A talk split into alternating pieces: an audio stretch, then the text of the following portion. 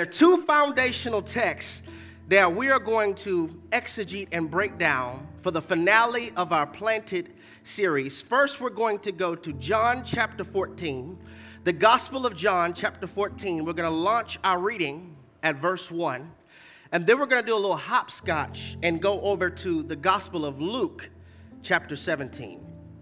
John chapter 14, verse 1, and then we're going to hop back towards the Gospel of Luke chapter 17, verse 11. If you're ready, would you shout at your boy, "I'm ready." It says, "Let not your heart be troubled." This is Jesus speaking to his disciples. He says, "Let not your heart be troubled. You believe in God, believe in me also. In my Father's house are many mansions. If it were not so, I would have told you. I go to prepare a place for you. I go to prepare a place for you. I have some things prepared for you. I'm working ahead of you. I'm in your future on today. I'm preparing a place for you. And if I go and prepare a place for you, I will come again and receive you to myself, that where I am, there you may also be, and where I go, you know, and the way you know." How do we know the way? By knowing him. Because he is the way, the truth, and the life. I don't know which way to go. Do you know me? Then you know the way. So good. The disciples were feeling some type of way because Jesus was about to be crucified.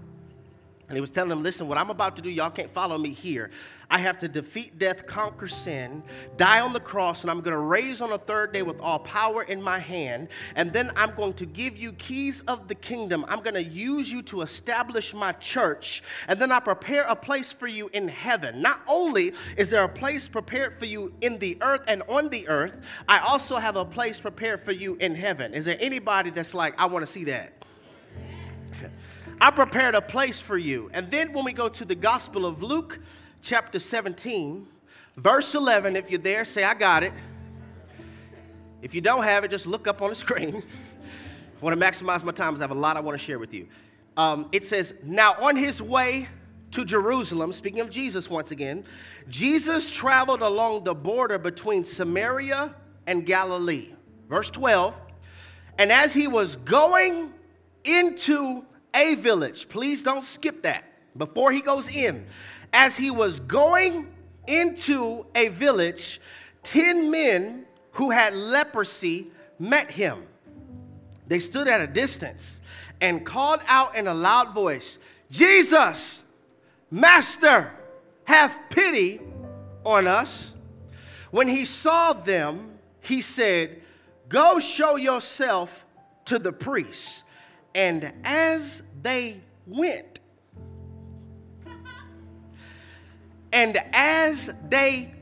this is for somebody who's looking for God to do it now, but it's not going to happen until you do it.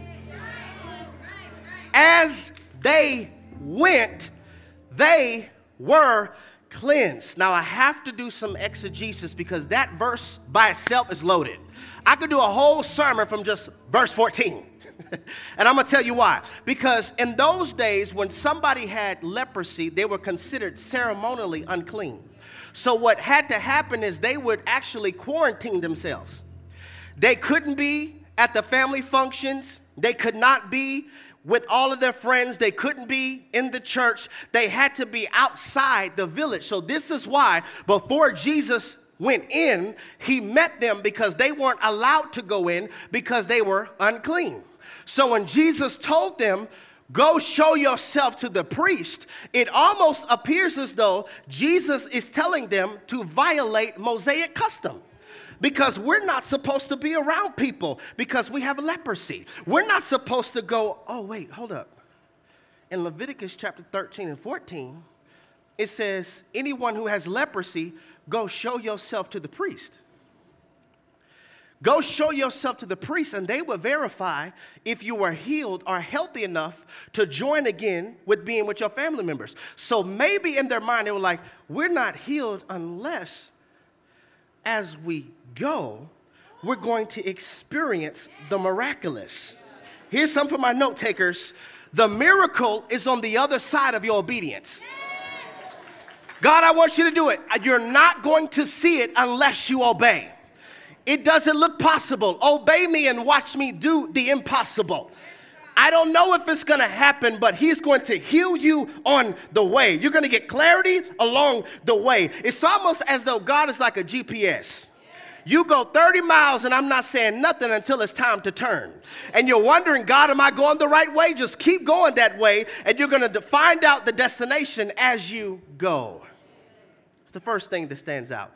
The second thing that stands out is Jesus is really just telling them to follow the Mosaic law, because in Leviticus 13 and 14, you're supposed to show yourself to the priest.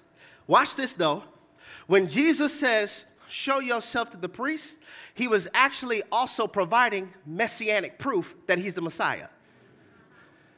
Because if you research it, listen for all of my Bible students, if you study it, there has never been a person who has had leprosy that was a Jew show themselves to the priest. None. In fact, Jesus says it this way. I want to give you Bible. In Luke chapter 4, verse 27, he says, and many lepers were in Israel in the time of Elisha the prophet, and none of them was cleansed except Naaman the Syrian. So really, when he's saying, go show yourself to the priest, he's also saying, this is proof I'm the Messiah. Because there were biblical requirements that the chief priest believed that the Messiah would be. This is Isaiah chapter 35. I want you to see this. Isaiah chapter 35, verse 5. It says, then the eyes of the blind shall be opened, and the ears of the deaf shall be unstopped. Then the lame shall leap like a deer, and the tongue of the mute or the tongue of the dumb will sing. So now it makes sense when John the Baptist was in prison, and he was questioning if Jesus was really the Messiah, why Jesus does this. Give you more Bible. Matthew chapter 11, verse 2, it says, and when John had heard in prison about the works of Christ, he sent two of his disciples and said to him, are you the coming one, or do we look for another? Look at Jesus' answer. Jesus answered and said to them, go and tell John the things which you hear and see. The blind see, and the lame walk. The lepers are cleansed, and the deaf hear. The dead are raised up, and the poor have the preached, and the poor have the gospel preached to them. So what is Jesus quoting? Really, Isaiah. See, if you don't know the word, you won't know when God's giving you a word. So it's like, okay, if you want to know who I am, notice all the stuff that was prophesied about the Messiah. I'm doing it. I'm doing it. So when he said, go show yourself to the priest, study your Bible. You'll see no Jewish person ever had leprosy and showed themselves to the priest. So Jesus is really saying the Messiah is on the scene. All that from one verse. I can do a whole sermon, I promise. A whole sermon. But let's keep reading. Keep reading. Verse 15, it says, one of them. Somebody say one. One of them, when he saw he was healed, came back praising God in a loud voice. He threw himself at Jesus' feet and thanked him. And he was a Samaritan.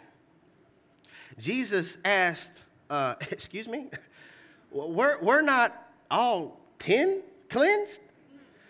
Where are the other 9?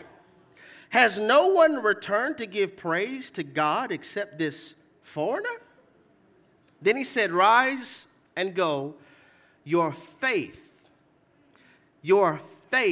has made you well. Our verses of emphasis and our clause of concern for the finale of our Planted series lives in the latter part of verse 2 in the Gospel of John chapter 14, when Jesus says, I've prepared a place. Then over to verse 15 in Luke chapter 17, where as they looked at themselves, only one came back. Not all 10, but one. So on one phase, you're praying to God for healing. One season, you start to pray to God for your next. You begin to imagine what it would be like to experience the next version of yourself. What would it be like to not have leprosy? What would that be like? What would it be like to experience the next version of myself? What would it be like to not have to try to hide my flesh because I have leprosy? What would that be like? What would that be like to experience the next version of myself and be whole? What would it be like to not have to quarantine, but I could go to the birthday party? Drive it home, Pastor. What would it be like if I didn't have to hide the websites I went to and cleared my history because I have a porn addiction? What would it be like? What would it be like if I didn't have to change his name to a different contact because I'm hiding my affair? That's not Domino's calling you.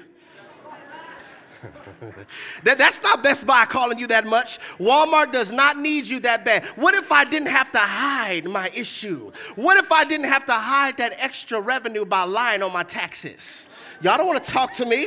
See how real the Bible is? What if I didn't have to hide it? What if I didn't have to hide the very thing that I want to be free from? See, y'all think the only people who have leprosy are these 10 lepers.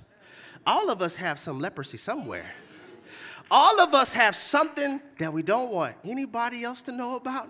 Something that we don't want anybody to know that we're battling with. There's something in your life and in my life that Scripture calls unclean. God wants to wash it, and they begin to dream. What would it be like to experience next? See, they're ceremonially unclean. Even the woman with the issue of blood, she was considered under the Mosaic law as ceremonially unclean. And I began to think about that. Why is it we've been preaching about this woman who has an issue of blood, but nobody knows her name? All we know is her issue. Even like I've heard so many sermons talk about Thomas. You know what we call him? Doubting Thomas. There was only one episode in the whole Bible where we see that Thomas is doubting, and so we call him Doubting Thomas because that's what man does. We identify people by their issue. Right? Are you going to that church? No, that's the pastor who committed adultery. I'm not going there. That's the crackhead Pookie. That's the weed man Tyrone. We identify people by their issue, but I think we should pause for the cause just for a second. Is there anybody grateful that God does not call you by your issue, but He calls you by your name? He calls you forgiven. He calls you son. He calls you a royal priesthood. He calls you a peculiar people. We have a lot of issues, but He doesn't call you by your issue. He calls you by your name. These people are considered ceremonially unclean. Now, if you read it, people in the Old Testament who had leprosy or like this woman with the issue of blood, when she touched Jesus, Jesus should have been considered unclean. But Jesus, the embodiment of both testaments, switches it around. I feel this, y'all. Switches it around to where if the unclean thing touches the clean thing makes the unclean now clean because He's a master physician. Y'all catching this?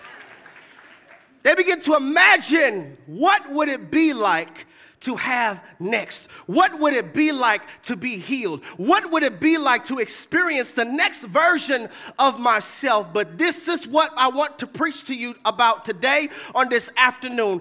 Man has never handled next well. You know what one of the common comments I get? Even from my parents. Jerry, stay humble. The church mothers, Jerry, God's using you, baby. Just stay humble. Everywhere I go, I love this ministry. Jerry, just stay humble. Why do I keep hearing that? Not only is it a prophetic reminder that God is about to do something great, but it's also there's a resume of people who when they experience next, they lose it. Can we talk? So my concern as we end this series is what if we have been over-preaching next? We have been preaching next so much. We've been preaching it's coming so much. Your harvest, oh, it's coming. The $1 million, oh, it's coming. The house is coming. The car, it's coming. The breakthrough, it's coming. Now somebody slap your neighbor and say, get ready, get ready, get ready, get ready, get ready, get ready. It's coming, it's coming, it's coming, it's coming, it's coming. I don't know what you're believing God for, but it's coming. The miracle, it's coming. The harvest, it's coming. So we come to church and we're like, oh yes, we knuck and buck, and we talk about church was so great. And when we get next, we don't have the character to maintain it. See that? See? Everybody wants next, but we haven't been taught how to steward next. Why does God give you next? What's the purpose of next? I know the message of this sermon is entitled, I've Got Next, but what Jerry is discovering is not just that we have next, but next has us. Talk, Holy Spirit. I believe we have been over-preaching next, but not teaching how to maintain it, how to have integrity, how to have humility. We become like the 9 lepers. We get what God has prepared for us, and we forget who gave it to us. And when we preach about next, more than preparing people for next, we have people who want the king's stuff, but not the king himself. So we question Jesus when we don't get his things, instead of viewing him as our everything. This is so good, y'all. And so what this one leper understood was, I dreamed about next. I imagined next. And now that I have next, I'm going to model for centuries after me. What do you do? When God gives you next, you give him worship. See, listen, please hear me. This is the difference between praisers and worshipers. See, because praisers thank God for what he's done, what he's doing, and what he will do. God, I thank you for my job. I give you praise. God, I thank you for my health. I give you praise. God, I thank you for my transportation. I give you praise. Worshipers are like, even if I don't have transportation, I wish I had some worshipers in the house. Even if my health is fading, you're still wonderful. Even if I didn't get the position, you're still marvelous. Even if I didn't get the accolades, you're still awesome. Even if I didn't get what I wanted, you're still mighty. God, I worship you for who you are. Worship is thanking God for who he is. It's when you get to this place, family, when you can get on your knees and say, God, if you don't do nothing else, I worship you for being holy. I worship you for being my redeemer. I worship you for being my waymaker. I worship you for being my savior. I worship you for cleansing me with your blood. I worship you for being my matchmaker, because as I look over the course and quality of my life, God has been hooking me up. I worship you. See? But when we just preach about next, when you get next, you lose worship. Can I mess y'all up? Can I mess y'all up? Keep asking because nobody's saying nothing. Can I mess y'all up? Online, can I mess y'all up? What if God is withholding next because he loves you so much that he knows if I give you next, I'll lose you? So I'd rather have you disappointed in me so I can keep you. I'd rather have you disappointed and have you have a prayer life than have you happy and you forget all about me. What if we can't handle next because we're not even handling now? Yeah, it's coming, it's coming, it's coming, it's coming, it's coming. What are you going to do when you got it though? When you have what he's prepared, what are you going to do with it? And maybe God is saying, I love you so much that I'm willing to keep this, to keep you. Because if I give you that, I lose you. And I want to spend all of eternity with you.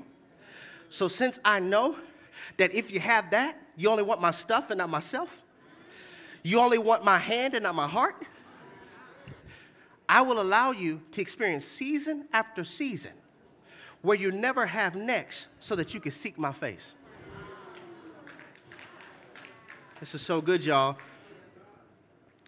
So I believe what we have been doing is telling people how to ask God for stuff how to fast for stuff, how to come to church when he's given you stuff. The pandemic exposed it in 2020 when the doors were closed and we couldn't come, and then people lost their jobs. God isn't good. Why? Because you don't have stuff. Your stuff is affected.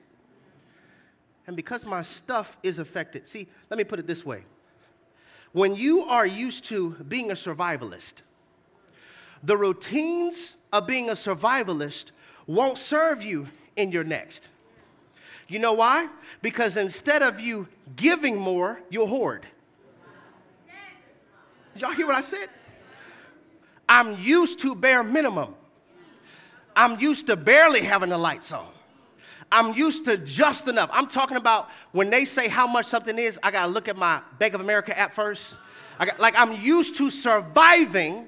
And when I carry that routine over into next, when God says give, you won't, you'll hoard, because I haven't unlearned that routine. Remember, the power of the problem is in the routine. Jesus says it this way: if I could trust you with little, then I could give you more. But when I have this survivalist mentality, everything I get is for me. Oh, I'm about to feel somebody's toes all under my shoe. Your refund check that you got, the first thing you thought about was you. I mean, if you're going to think about you, at least let it be paying off debt. Right? At least let it be paying off student loans or something like that. But the first thing you thought about was, what screen could I get to watch the Super Bowl?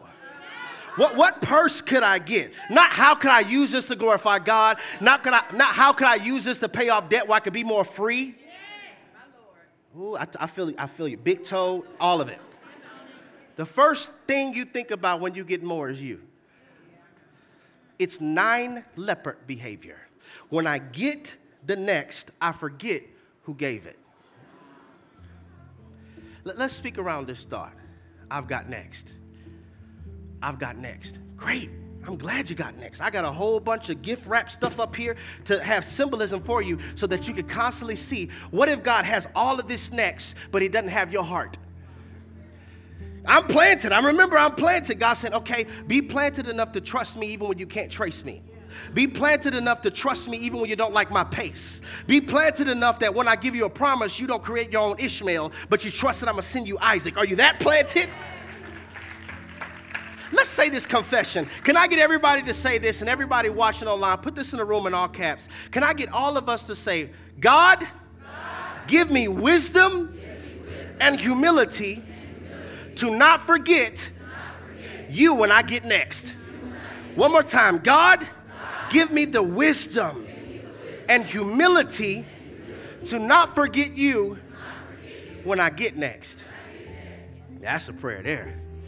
Not saying, God, give me next. No, if I'm going to forget you, don't give it. You know a prayer I pray? I said, God, if any stage, any platform would make me lose this intimacy, don't give it. Don't give it. I don't care how much, I don't want it over you. Forget my name. I want you to know my name. I don't care what people think about me. I want to know you. I open the front door, and like I shared with Therapy Thursday, there's a mountain of boxes on my porch. Mountain. I didn't know what was going on at first, and then I remembered, oh, my wife and I, we said we're going to start getting the necessary things for Josiah. So I'm seeing all these boxes and car seats and strollers and bassinets. And as I'm carrying the boxes in, John 14 came back to me. He prepares a place for me. Josiah is not even here, but we're preparing for him. Listen, y'all, he already has a room, he has clothes, he has socks, and he's not even thinking about clothes. He's not even thinking about rooms. He's not even thinking about, see, remember the Father says, my thoughts are higher than your thoughts. My ways are higher than your ways. I am a flawed, imperfect man, but I'm a father who knows how to prepare for my unborn son. How much more do you think your heavenly Father is preparing for you and your destiny? How much more? See, we forget that in God's eyes is finished when you started. Did y'all hear me? In God's eyes, it's finished when you started. When he starts walking, we already have his walker. Before it starts in your life, Josiah, it's already done in ours. Before you even begin to get hungry, we already got bottles and breasts on my wife. We already got them. I have everything that you need and want, and you're not even thinking about it yet. Why are we questioning God about next? And we are imperfect and flawed, and we prepare for next for our children. How much more does God? And so I was like, okay, we need to come together and discuss for the conclusion of this Planted series, this series that has been constructed by the Holy Spirit to get us twofold, to see spiritual results. I don't know what just happened. to see us get spiritual results. And then number two, it's been designed to get us to understand you cannot become what you need to be while remaining who you are. You're not planted. You need to be. You cannot become who you need to be while remaining who you are. No, you're going to need to be committed for 2023. See, when you're committed, you make adjustments. When you're interested, you make excuses. But I need you to be committed. I need you to be committed so that you have roots of stability that could withstand the wind of adversity so that you can actually glean from the fruit of your resiliency. Bars. I need that. I need you to be committed so that you can get roots, so that you can endure wind, so that you can consume your fruit. Yeah, this time I need you to be committed. I need you to have endurance. You cannot become what you need to be while remaining who you are. I need you to get endurance. Just because it's hard doesn't mean God isn't using it. Just because it's difficult doesn't mean God is not behind it. Because watch this, the side effect of being sold out is hardship. Did y'all hear me? The side effect. This means if you're going to be sold out, this is possibly why we don't have a lot of sold out people. Because the side effect of being sold out is hardship. You don't get more of one thing you do want without also getting more of something you don't want. God, I want the rain, okay? You're going to get more of what you do want along with more of what you don't want. You're going to get mud and thunder. God, I want growth. I want my business to grow. I want my ministry to grow. Okay, I'm going to give you more people, but that's going to come with more critics because you don't get more of what you do want without getting more of what you don't want. Is this making sense? God, I want a husband this year. Okay, counterfeits are going to come too. I'm not sending them. This is why I'm talking about this next Sunday, our new series, Trap House. Behind every prayer request is shadowed by a trap. Talk, Holy Spirit. Behind every prayer request becomes a demonic trap because the enemy wants us to fall for the trap so that we think the prayer didn't work. Is this making sense? You don't get more of what you do want without getting more of what you don't want. You want more muscle? You want to lose weight? You want to put on some more weight to get some more muscle? It comes with sweating and being sore. You don't get more of what you do want without getting more of what you don't want. And so many of us, we're missing the next because of what we don't like in the now. We don't like in the now. We can't hear God's voice. You know why? Because our desires have the mic. Not the spirit. Our desires have the mic. Can I go a little deeper? Desires are wonderful when they have the waiter position. They become horrible, though, when they have the chef position. Wow. This is so good. See, when your desires are waiters, they serve you what the chef is cooking. But when your desires are the chef, your mind has no choice but to consume your lust. Your heart has no choice but to consume your fear because your desires are cooking what you're consuming, which is why last week we talked about if we could get Jesus at the center, though, then he could serve you living bread and tell you, oh, taste and see. Then he could serve you living water and you'll recognize this is better than when my desires were a chef. You don't get more of what you do want without getting more of what you don't want. The magnanimous opposition to our growth is we don't know how to steward next. We don't. People are scared for me. Scared for me because there's a history of showing us mankind does not handle next well. We don't handle next well. And so what happens is we have become Christians. Oh, it's about to get real. We have become Christians who want the blessings of being God's child, but we don't want the responsibility of being God's witness.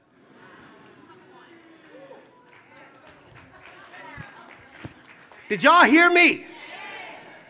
We want the blessings of being a child of God. I don't want the responsibility, though, of being a witness for God. The only reason you get next is for your witness. If that was a note, take out, write that down.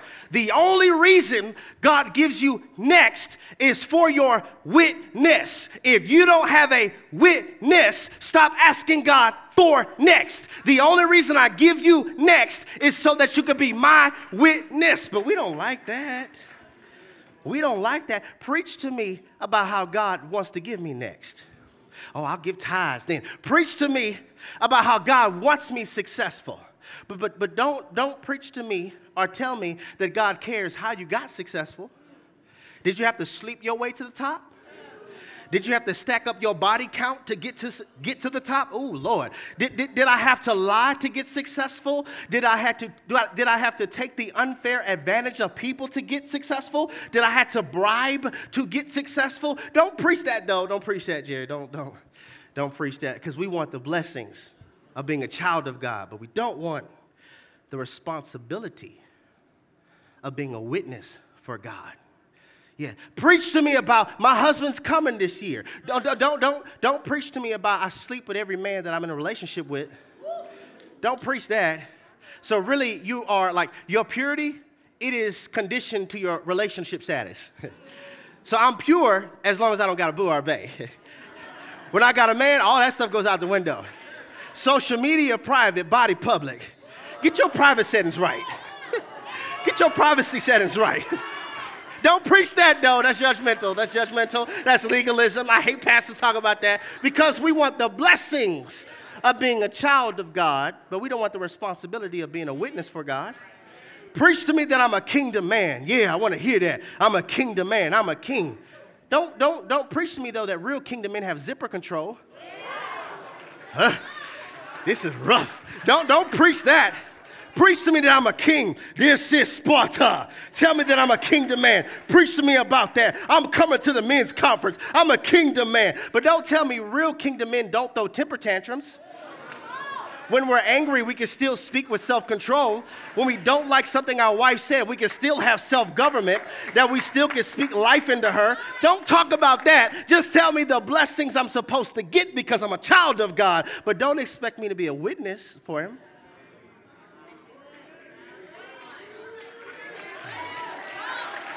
See?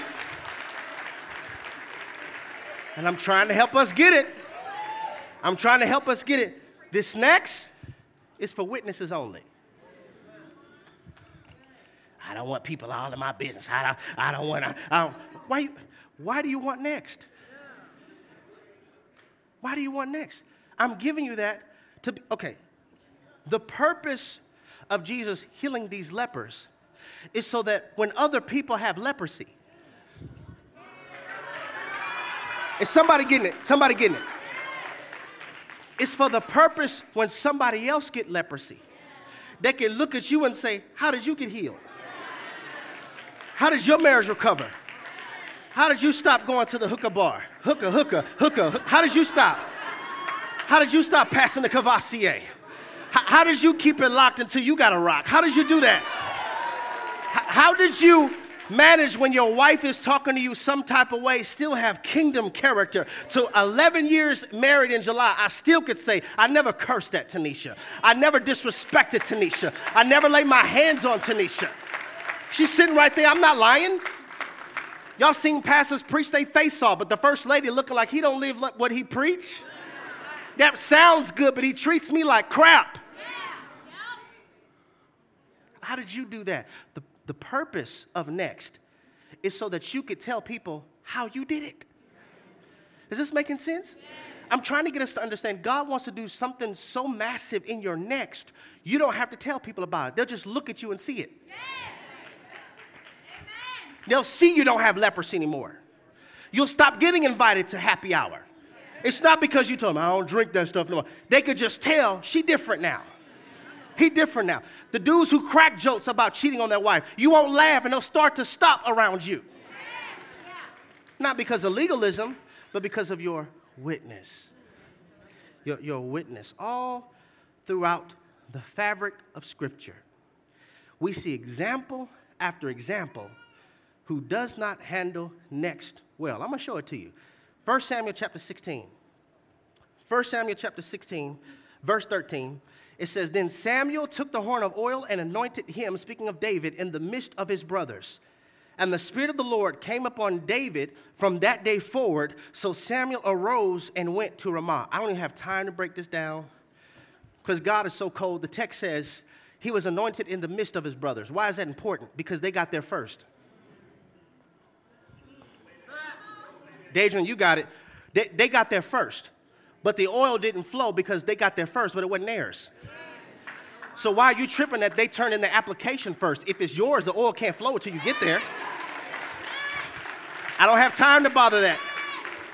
I want you to see that David in this moment is anointed to be the king of Israel while Israel still has a king. That's 1 Samuel chapter 16. But let's go to 2 Samuel chapter 11. 2 Samuel chapter 11, we know this story. In the spring, this is verse 1, at the time when kings go off to war, David sent Joab out with the king's men and the whole Israel's army. They destroyed the Ammonites and besieged Rabbah, but David remained in Jerusalem. Somebody say out of position. Out of position. One evening, David got up from his bed and walked around on the roof of his palace. From the roof, he engaged in voyeurism. I'm sorry, that's not what the Bible says. From the roof, he saw a woman bathing. The woman was very beautiful. You know how we watch porn, right? And David sent someone to find out about her. The man said, she is Bathsheba, the daughter of Elam, the wife of Uriah the Hittite. Somebody shout red flag. Red flag. God will always give you one before you go. Amen. All right. Then David, he didn't care. She was too fine. He sent the messengers to get her. She came to him, and he slept with her. Now she was purifying herself from her monthly uncleanliness. Then she went back home, and the woman conceived and sent word to David, saying, I'm pregnant. Oh, Lord. David done got the latex. He didn't use latex, so he got that latex. It's over your head. Over your head. Got that, I'm latex. All right. So what do we see? You got him as flowers. You got it. What do we see David has next? Remember, 1 Samuel chapter 16, he's getting oiled about his next. It's coming, it's coming. When he has next, he's abusing it. I know you're humble in your 1 Samuel 16, but how are you in your 2 Samuel chapter 11? I'll give you more Bible, Matthew chapter 16. Matthew chapter 16, verse 17. It says, Jesus answered and said to him, blessed are you, Simon Bar-Jonah, for flesh and blood has not revealed this to you, but my Father who is in heaven. And I also say to you that you are Peter, and on this rock I will build my church, and the gates of Hades shall not prevail against it. Jesus is saying, Peter, you got a revelation that was downloaded from my Father, and you're going to be an apostle, and I'm going to use you, and you're going to usher in over 4,000 people that's going to be filled with the Holy Spirit. Peter, I'm going to use you mightily. Now go to Galatians chapter 2, verse 11. Galatians chapter 2, verse 11. I love when the Bible just preaches for us. It says, but when Peter came to Antioch, I had to oppose him to his face. This is Paul. For what he did was very wrong. When he first arrived, he ate with the Gentile believers who were not circumcised. But afterwards, when his boys came, some friends of James came, Peter would not eat with the Gentiles anymore. He was afraid of the criticism from these people who insisted on the necessity of circumcision. As a result, other Jewish believers followed Peter's hypocrisy. And even Barnabas was led astray by their hypocrisy. When I saw that they were not following the truth of the gospel message, I said to Peter in front of everybody, talk about put on blast. I said to Peter in front of all of them, since you, a Jew by birth, have discorded the Jewish laws and are living like a Gentile, why are you now trying to make these Gentiles follow the Jewish traditions? What is the Apostle Paul saying? You two-faced. You Harvey Dent. You know, that's Two-Face and Batman. Y'all, excuse me. You're two-faced. You're one way around them and then another way around them. Remember, next is for your witness. Notice it said that other people who saw his witness started to follow in his hypocrisy. Oh, you dope. You Apostle Peter. Matthew 16, Galatians chapter 2, verse 11, when you have next, you mismanage it. I'm going to give y'all more Bible so y'all can see I'm not up here lying. 1 Kings chapter 3, verse 9. This is Solomon asking God, like God came to Solomon and asked him a question, and then this is what Solomon says to God. Verse 9, it says, so give your servant a discerning heart to govern your people and to distinguish between right and wrong, for who is able to govern these great people of yours? The Lord was pleased that Solomon had asked for this. Now go to 1 Kings chapter 11. King Solomon, however, loved many foreign women. Besides Pharaoh's daughter, the Moabitess, the Ammonites, the Edomites, the Sidonian, the Hittites, all them ites. They were from the nations about which the Lord had told Israel, you must not intermarry with them because they will surely turn your hearts after their gods. Nevertheless, Solomon held fast to them in love. Don't tell me you can't love the wrong thing. He had 700 wives of royal birth and 300 side chicks. Concubines, excuse me. And his wives led him astray. 1 Kings 3, God, I want to have discernment when I have next. I want clarity, Pastor. I want to know your will. Then when you get it, you stop coming. 9 leper type of behavior. You're great in your 1 Kings chapter 3. But what about your humility in 1 Kings chapter 11? Now, see, y'all missed this. This is cold. Y'all ready for Revelation? Did y'all notice all of the 11s? Did y'all notice David was straight in 1 Samuel chapter 16? But then in 2 Samuel chapter 11, he's mismanaging next. Did you notice that Peter was great in Matthew chapter 16? But in Galatians chapter 2, verse 11, he's mismanaging his next. Did you notice in 1 Kings chapter 3, verse 9, Solomon is asking God for discernment, but in 1 Kings chapter 11, he's mismanaging his next. Let's go deeper. The Tower of Babel, when they were rebelling against God, that's Genesis 11. That is Genesis 11. You know how many sons Jacob had before his name changed to Israel? 11. Give your Bible, you can see this. Genesis chapter 32, verse 22.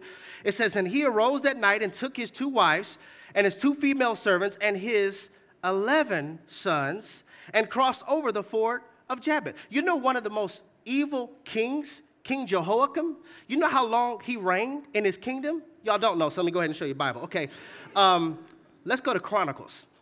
Chronicles, put this on the screen for me, Carl. I believe it's 2 Chronicles. Jehoiakim was 25 years old when he became king, and he reigned in Jerusalem 11 years. He did evil in the eyes of the Lord. You know how long it was supposed to take the Israelites to get from the wilderness to the promised land? 11 days.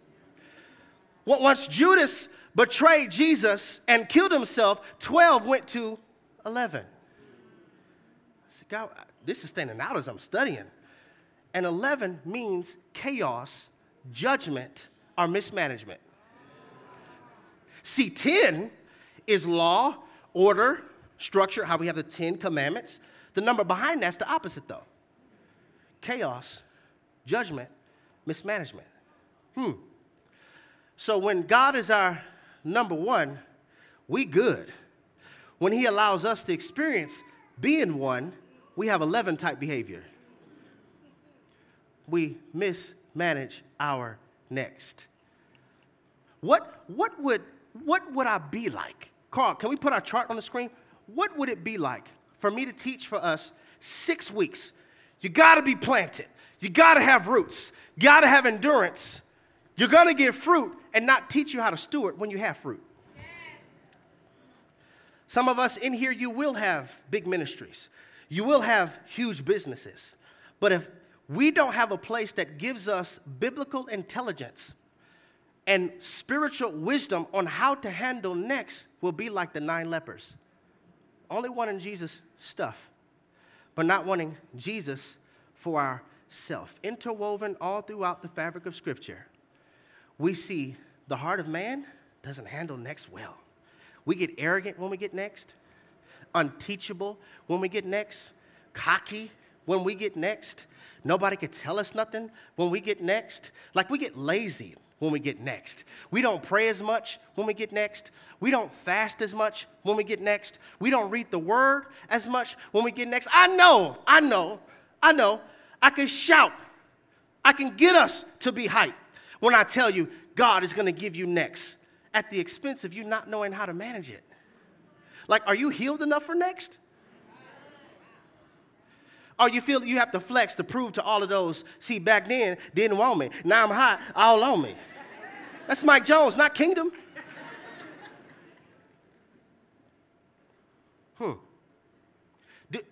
Do you have enough identity in Christ enough for next? Do you have esteem enough in Jesus for next? Because you know when you don't have esteem for Jesus, you won't tell people the truth. And so now you have sugar-coated content so that all of your followers have spiritual cavities, because you don't have enough confidence to tell people the truth because you risk being rejected. You know, Pastor, I got rejection issues. You risk being rejected, so you won't tell them the truth. And whenever their applause gives you life, their rejection will bring you death. I know. Solemn atmosphere right now. Yeah, I know. Do you really have enough self-control for next? Or will you having next give you more women that you can sleep with? What are we seeing in our churches? The perverted spirit in the shepherd is permeating in the pews because spirits attract spirits. So instead of the paramedics treating the patients, we have the paramedics infecting the patients. The paramedic is bishop. The paramedic is pastor. The paramedic is that small group leader. We're supposed to help pray for her, not pray on her. You really have enough self-control for next? Do you have enough esteem for next to where you don't have to clap back in the comment section? Because when you're in your calling, you recognize being misunderstood comes with it. Yeah. This is so good, y'all. Are you really ready for next? And so what God does, I don't want us to be discouraged. God does have next. We just read. He says, I have a place prepared for you. Of course, in heaven, but there's also stuff that he wants us to do in the earth. And God sometimes gives us a dream. Somebody say dream. God will go over to your next and be like, okay, I got this prepared for you. Y'all remember this old school camera? I don't even know why we did this. Did it work? I don't know. Sometimes we make our own wind of adversity because we're trying to rush God. That's the whole word. So God's like, yeah, I got your next. That's that dream you keep having at night. That dream you keep on thinking about. That idea that you have. Yeah, I know you're going to have next, because really sometimes all a dream is a snapshot of your harvest if you don't faint. That's all it is. Sometimes all a dream is, hey, I want you to remember I got next for you. So when it gets hard, remember the vision. It's so good, y'all. This is so good. When it gets difficult, remember that dream. Some dreams God gave you because he wants you to pursue your next. And it's going to take time. You can't see it right now. But if you stay planted, as you go, it will be revealed to you. God wants to give you next. It's just we're not taught how to handle it. So why does God give us next? Point number one, for your witness. That's it. Anybody who's in prayer for next, God is going to give you this for your witness. If you don't like talking to people, don't pray for next. If you don't like praying for people, don't pray for next.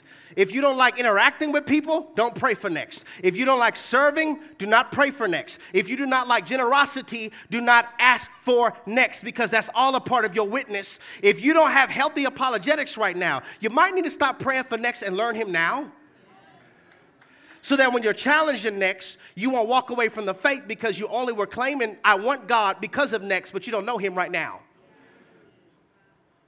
It's for your witness.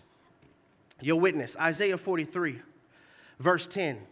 You are my witnesses, declares the Lord, and my servants whom I've chosen, that you may know and believe me and understand that I am he. Before me, no God was formed, nor shall there be any after me. Acts chapter 1, verse 8. But you will receive power when the Holy Spirit has come upon you, and you will be my witnesses in Houston, Texas, in Dallas, in Las Vegas, wherever you live, in Jerusalem, in all of Judea and Samaria, and to the end of the earth. Acts chapter 22, verse 15. For you will be my witnesses. Are y'all getting the pattern? Yes. You get next to be a witness. Don't want to be a witness? Stop asking for next. That's why you get next. You get more to show off how good God is, not for you to flex. You get more to fix, not to flex. All right. Number two, next is for favor. God never favors a person for that person. He always favors that person for a people. Now, those who I asked to come here, I want y'all to come here real quick.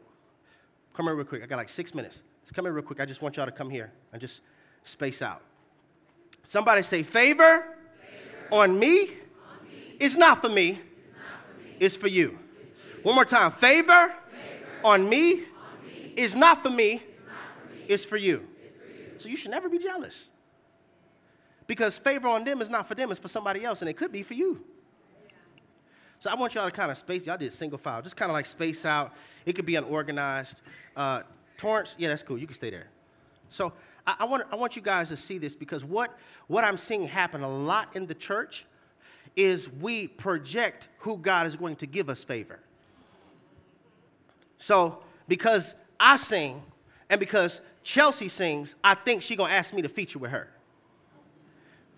I give her my, mixtape, whatever you do. I give it to her, let her listen to it. She has a huge platform. So since she has a huge platform and I'm trying to do what she's trying to do, I think God's going to use her to be my next. See? And so now the person that God could have in your life to model discipline, to model consistency, you feel some type of way towards Chelsea because you projected your favor on her. You said, okay, this is the way God's going to use me to get next, and you have a problem with her, and God's not even going to use her to give you favor. Is this making sense? I want to show you a real live example in the Bible. John chapter 5, verse 5, it says, on one day there was there a man, an invalid, for 38 years. When Jesus saw him laying there and learned that he had had this condition for a long time, he asked him, do you want to get well? Sir, he replied, I have no one to get me in the pool. And when the water is stirred, while I'm trying to get in, someone else goes down ahead of me. Stop. This man is right here with this mat. Jesus comes and says, hey, you want to be made whole? And he immediately projects on people why he's not. Did y'all catch it? I have no one. Warren is not pushing me in the water. Chelsea's not pushing me in the water. Tiana's not pushing me in the water. They're not pushing me, so I can't be healed because I don't have favor with them. How many of us are blaming others for why you are the way you are? My mama did this. My daddy did this. My ex-husband did this. My ex-wife did this. My pastor did this. So I feel like this. And this is what this man is missing. He's missing that Jesus literally had to skip Chelsea, Amber, Tiana, Cord, Warren just to get to him. He missed the fact that Jesus bypassed all of them and came to them. I'm trying to preach to somebody who's missing the miracle because you're projecting on others what you think they should do. The person who hurt you is not going to come back and say, I'm sorry. The person who hurt you is not going to be instrumental in your healing. And so you're missing what God wants to do because you're projecting favor on people. It's an appeal to motive fallacy. That simply means I make an assumption about their motive. They could see I'm sitting right here with this mat, and they ain't even helped me. Warren, you right behind me, bro. You could easily just push me on in. So he got a problem with Warren, and the whole time, Jesus is going to heal him. This is so good, y'all. Somebody say favor. Favor. The second reason that God gives you next is for exposure. All right? Now, when Jesus came to him and said, do you want to be made whole? He made all these excuses. The next thing Jesus says is, pick up your mat and walk. So, Torrance, pick it up. Start walking. All of them are exposed to a miracle. Y'all see that? All of them are exposed to what Jesus can do. Exposure. He said, pick up his mat and walk. This is point number 4. Why did he tell him to pick up his mat? Humility. So, Torrance, as you walking, if Chelsea ever gets a mat, you won't judge her because you got one yourself. I remember what it used to be like. Let me see the mat because I want you to keep going back and forth. I remember what it used to be like being like this. So I don't judge any brother or sister who's still like this. So next is for me to remember, I know what it was like when I was in now, and I was praying for next. And I'm not cocky, because I got to next myself. I got to pass myself. I could tell you how I got whole. Last point, generosity. The only reason God gives you next, I don't even know if I have enough. Let's see if I'm right. It's so that I could give it away. This is crazy. I didn't even count these.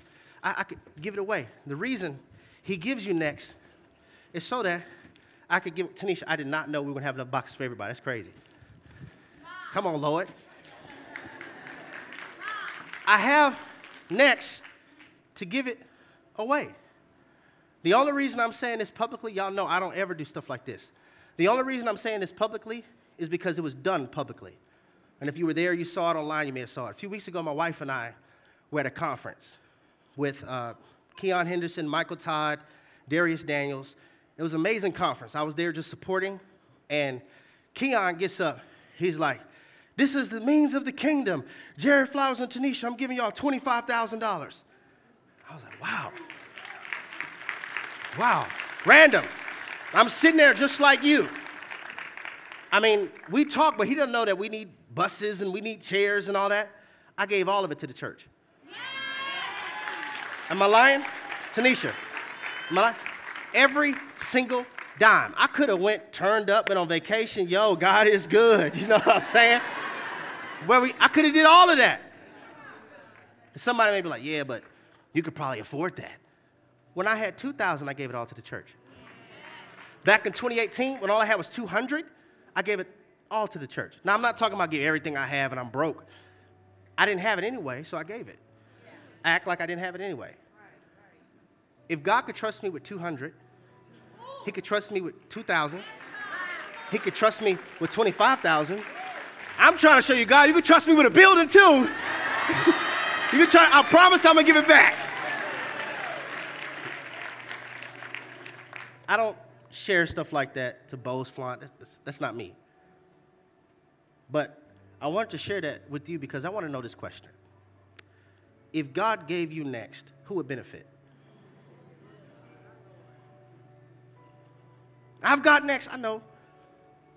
But if God were to give it to you, how would the kingdom be built from it? If God gave you next, how would Jesus be glorified through it? It's not always money. It could be time, whatever it may be. But I'm seeing this pattern throughout Scripture. We don't know how to handle next. We don't know how to handle next. And so as this series is ending, I want all these people behind me to be a visual representation of what you're supposed to do when God gives you more. Give, and it shall be given unto you, pressed down, shaken together, and running over. For the measure you use, see, we don't know that part, right? For the measure you use, that same measure will be measured back to you. As this series is ended, look at this. When God gives you next, it's for this, to show him off. Not you. Not you. Maybe that chain that you wear that you like, what if that could be for somebody else? The slaves wear their wealth. I don't have time. I'm done. Y'all can have a seat. I don't have time. We'll talk about that later. Warren, just help them off. Torrance, Corey, just help them walk down for me. Yeah, you wear your wealth.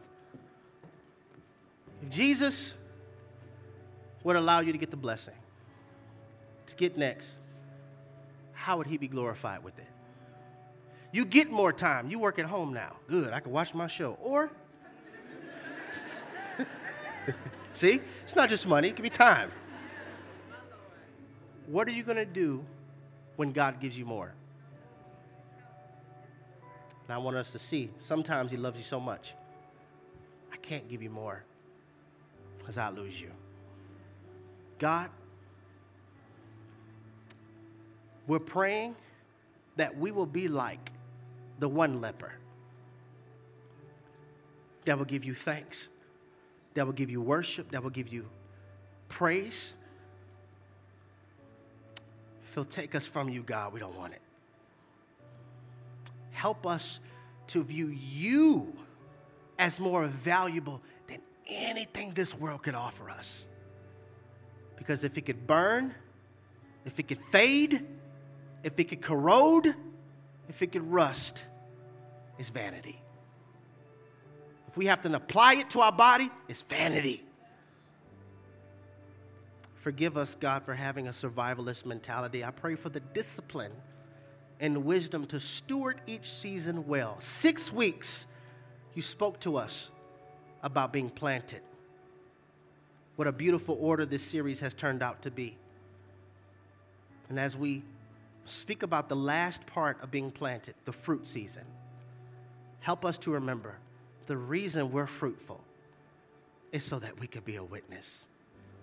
The apple tree doesn't eat its own fruit, and so that others can enjoy what is produced. Help us show off your glory. Help us not be stingy Christians. And forgive us, God, for wanting to be blessed children, but not responsible witnesses. In Jesus' name we pray, amen. Are y'all toes okay?